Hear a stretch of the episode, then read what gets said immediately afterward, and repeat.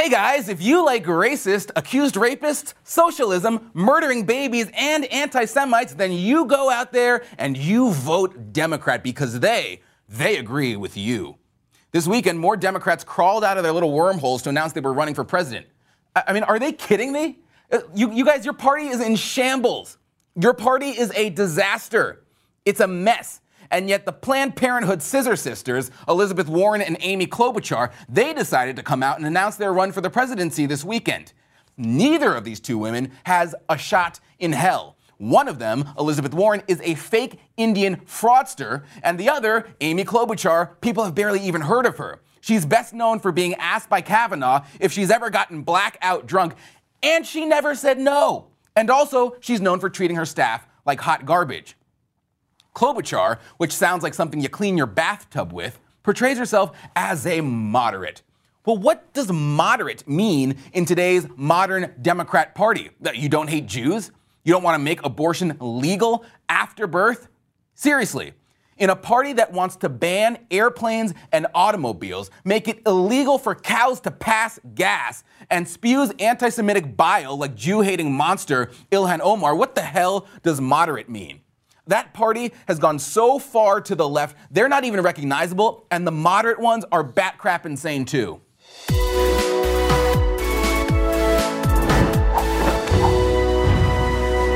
And welcome to the White House Brief. I am your most humble correspondent, John Miller. Today on the program, we've got a writer from The Blaze responding to my call to end Black History Month. I think it's a silly observance. Don't think we need it. Because if we have a Black History Month, we need to give a White History Month as well, and I suspect that would create all sorts of problems for people who celebrate Black history. So instead, just get rid of all the history months and celebrate American history. Aaron Colen of The Blaze thinks I'm totally wrong on that, so we will debate that. And that is, of course, what we do here at the Blaze TV network. That's what we're all about. We do not shy away from discussing hot button issues amongst our own ranks because we always want the best ideas to win, and those are, of course, mine. Remember, you can now get the White House Brief as a podcast. If you don't have time to watch it, you can always listen on the go. It's available on iTunes and wherever you get your podcasts. So make sure to subscribe, rate it, review it, so it stands out amongst all of the other hot garbage in that store. All right, the abysmal state of the Democrat Party. Now, don't get me wrong, they are mobilized, they are energized. But around what exactly? Socialism, right?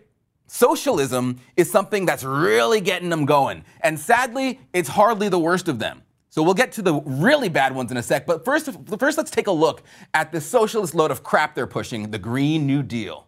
Climate change and our environmental challenges are one of the biggest existential threats to our way of life, not, at, not just as a nation, but as a world. And in order for us to combat that threat, we must be as ambitious and innovative in our solution as possible. Sounding like the good globalist that she is. Oh, it's just not our problem for our nation, it's the world problem. And in order to combat that threat, we need to spend trillions and trillions of dollars to completely transform the world order. And we're gonna start with things that have nothing to do with the environment because that's not really what this is about. This is about taking control of your life. This is a socialist wish list. First, we're gonna promise everyone a job, we're gonna promise everyone health care, healthy food, and then we're going to force everyone to take a train or your bike or a scooter to work. Doesn't matter if you work 20 miles away and you're 70 years old, you are not driving. That's bad for the environment. They want to, and I quote, totally overhaul transportation by massively expanding electric vehicle manufacturing, build charging stations almost everywhere, build out high speed rail at a massive scale where air travel stops becoming necessary. Mm. Create affordable public transit available to all with the goal to replace every combustion engine vehicle. You know what a combustion engine vehicle is? It's a car. So if you've got a car or you've got a truck or you know your Honda, your Toyota, too bad, can't have it anymore. And if you can't afford a Tesla, an electric car sucks to be you. As you've probably heard, they're going to try to get rid of cow farts. This is a literal quote from the bill's outline. We set a goal to get net zero rather than zero emissions in 10 years, net zero, not zero, because we aren't sure that we'll be able to fully get rid of farting cows and airplanes that fast. Not, not that fast, but eventually, eventually they will. It's just not, not that fast, not in 10 years, which is the timeline they've set for all this other stuff. Why the hell are they doing this? They know President Trump isn't going to sign this. Donald Trump's not going to sign the Green New Deal. So why even bother? It's not realistic. It's not reasonable. Hell, it's not even well written. It's written like a kindergartner got a hold of some crayons and said, Mommy, Mommy, wouldn't this all be great if we banned cow? It doesn't have to be perfect for these people because it's not a real piece of legislation. It is an act. It is a signal to their base. It tells them, hey, if you're as radical as we are and you want to change the country away from how it was founded, come with us. You come, you join us because we are as radical as you. They want to rebrand the Democrat Party. And this ridiculous piece of unserious legislation is their vehicle to do it. It's obviously never going to pass, and it's not intended to. That's what you need to know. And speaking of signaling, what exactly is Ilhan Omar trying to tell her followers? Because she's out there spewing anti Semitic bile that she thinks, I don't know, won't get noticed? I mean, this is a woman who changed the nearly 200 year old rule about head covering so she could, she could wear her gear in Congress. Uh, that, uh, up until now, by the way, was considered very indecorous. So she, if anyone, should understand how it feels to be called out for your religion. But for her, religious tolerance obviously only goes one way.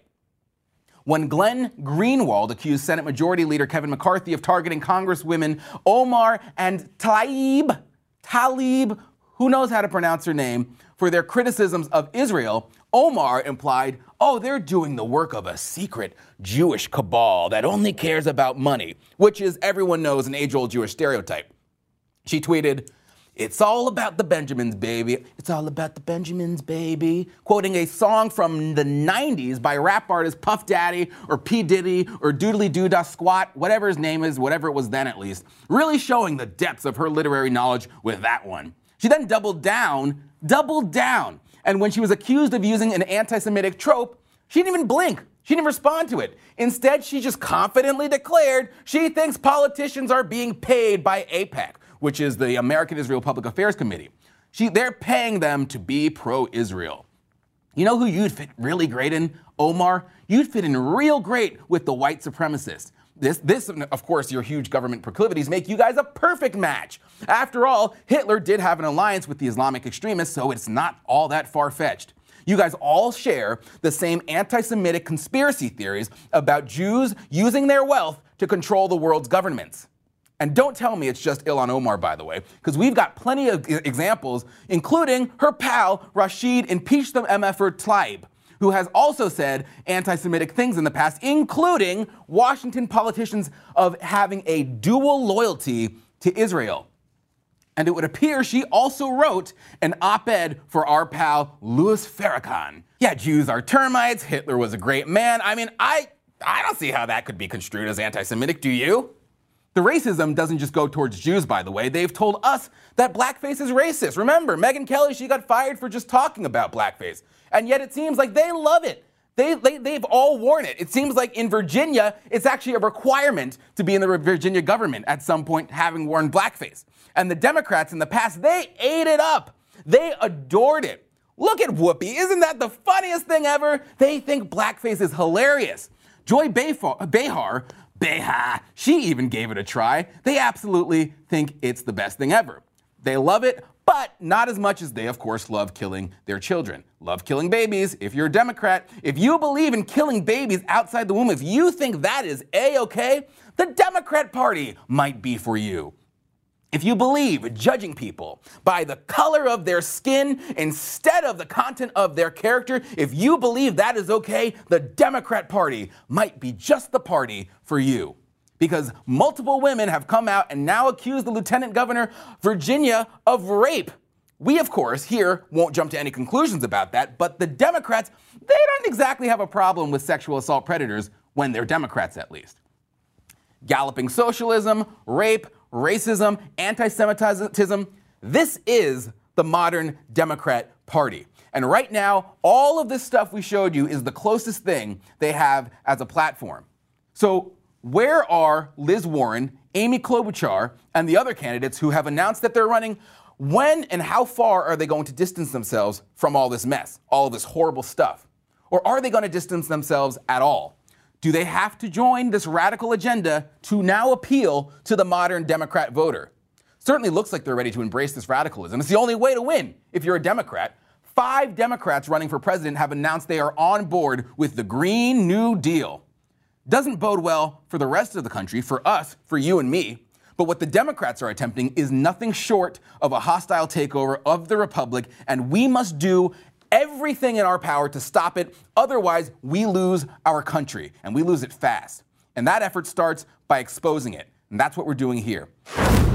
And moving on from the unhinged Democrats, we discuss what I consider to be a useless observance known as Black History Month. And I wrote a piece at The Blaze titled, It's Time to End Black History Month. And in it, I argue that Black History Month really does nothing except for allowing Pan African sock wearing liberals with, you know, dreadlocks, blonde dreadlocks, to feel woke for a month until we, you know, move on to the next group facing imaginary marginalization, women, Women's Month in March. And then we celebrate Women's History Month and forget about Black History Month. And I really have to wonder do these exercises in assigning groups their own months really do anything to unite us as Americans? And I think out of all people, Morgan Freeman summed it up best in his interview when he said this watch. Black History Month, you find ridiculous. Why? You're going to relegate my history to a month? Oh, come what, on. What do you do with oh. yours?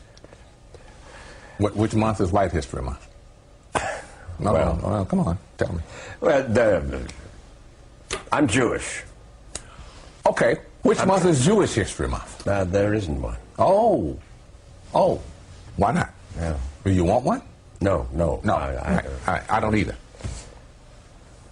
I don't want a Black History Month.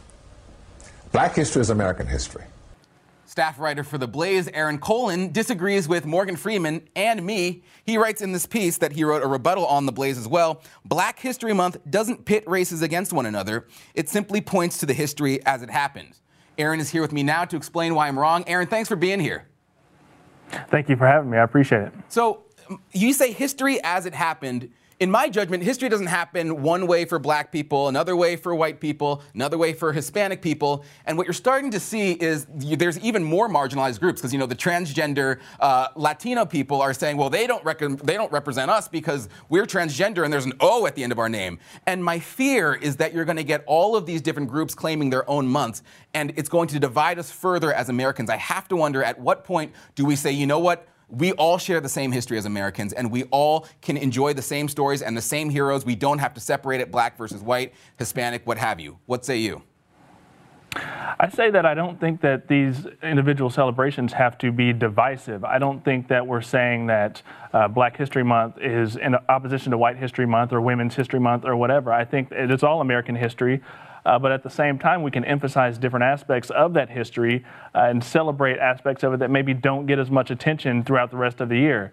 And now Morgan Freeman, he made the point where he didn't want his history relegated to one month, but I don't view it as a relegation. I view it as just a lifting up of that history and emphasis on something that gives a little bit more attention to important figures that also contributed to American history that maybe get skipped over a little bit in the public school system. But don't you think, for instance, if whites were to say, well, we, we want April to be White History Month, uh, it would definitely be seen as divisive, particularly among minority communities?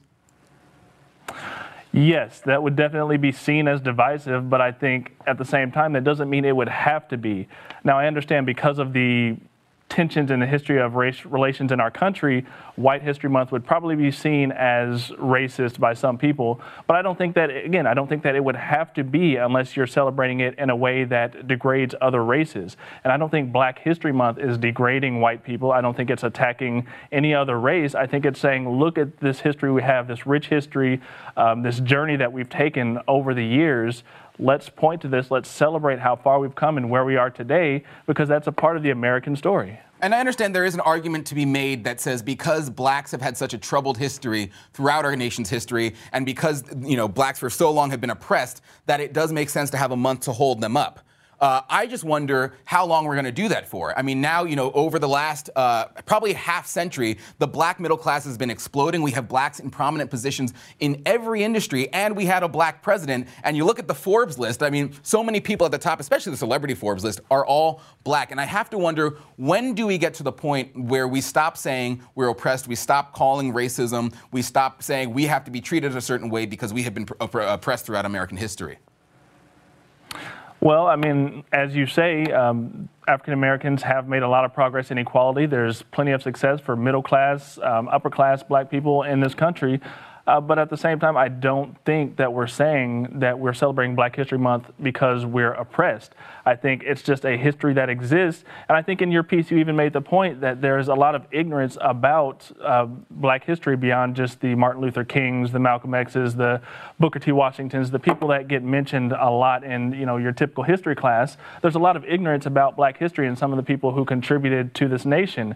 And so, as long as there's that deficiency as long as we feel like we can do more to promote black history i think it's fine to keep doing that. Not to say oh wow black people are just all oppressed. I don't think we're saying that we're oppressed. I think it's a celebration of again how far African Americans have come, how much we've accomplished, and that goes from the top to the celebrities that you mentioned on the Forbes list, uh, to the middle class people, to you know the whole spectrum of African Americans. I think that can be celebrated as again a look back to where they've been and a look forward to where we are now and uh, where we're looking to go forward. Carter G. Woodson, who was the guy who started Negro History Week, which then evolved into Black History Month, he even he said he wanted to make it, and you brought this up. He even he said he wants mm-hmm. to make it Black History Year because Black history should be celebrated, you know, and be integrated with American history throughout the entire year. Uh, so, at what point do you think we get to the point where we're no longer just assigning a month to it, but Black History Month can actually be Black History Year because it's integrated with all history? I guess the question I would ask in response to that is do you think that if we eliminate Black History Month, does that suddenly make um, a celebration or an emphasis on black history expand to the entire year? Or does that just take away the point where we emphasize that history and then it doesn't get picked up to the point where it spreads throughout the whole year and it becomes just an integral part of American history? And I guess my stance on it is that I think that if we eliminate Black History Month, that doesn't suddenly elevate it to we celebrate black history in the appropriate way all year. I think it just takes away one emphasis where I think a lot of people, that's the only time they're exposed to some of these historical figures that contributed so much to the nation is during February. And it's not ideal. It's not ideal that we have to have a month to emphasize a history that should be seen on equal footing with any other part of American history. Uh, but at the same time, I don't think just cutting that month out is going to solve the problem and suddenly increase our appreciation of black history as a nation as a whole. But I quickly want to get your take on this. What do you make of all of the blackface controversies? Do you think that it is offensive and that people should be condemned for the rest of their career for being in blackface, especially when you see Hollywood celebrities laughing and wearing it? Or do you think it's something at which we should take lightly? How do you see the blackface controversies that are happening right now?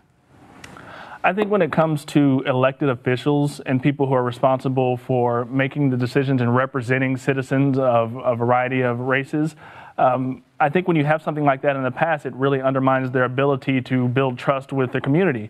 If there's a subset of people that see that you've taken this picture that's racist and you thought that it was a joke, um, and those people can't trust you to have their best interests in mind, well, again, as an elected official, I think that that disqualifies you in a way from being able to serve those people.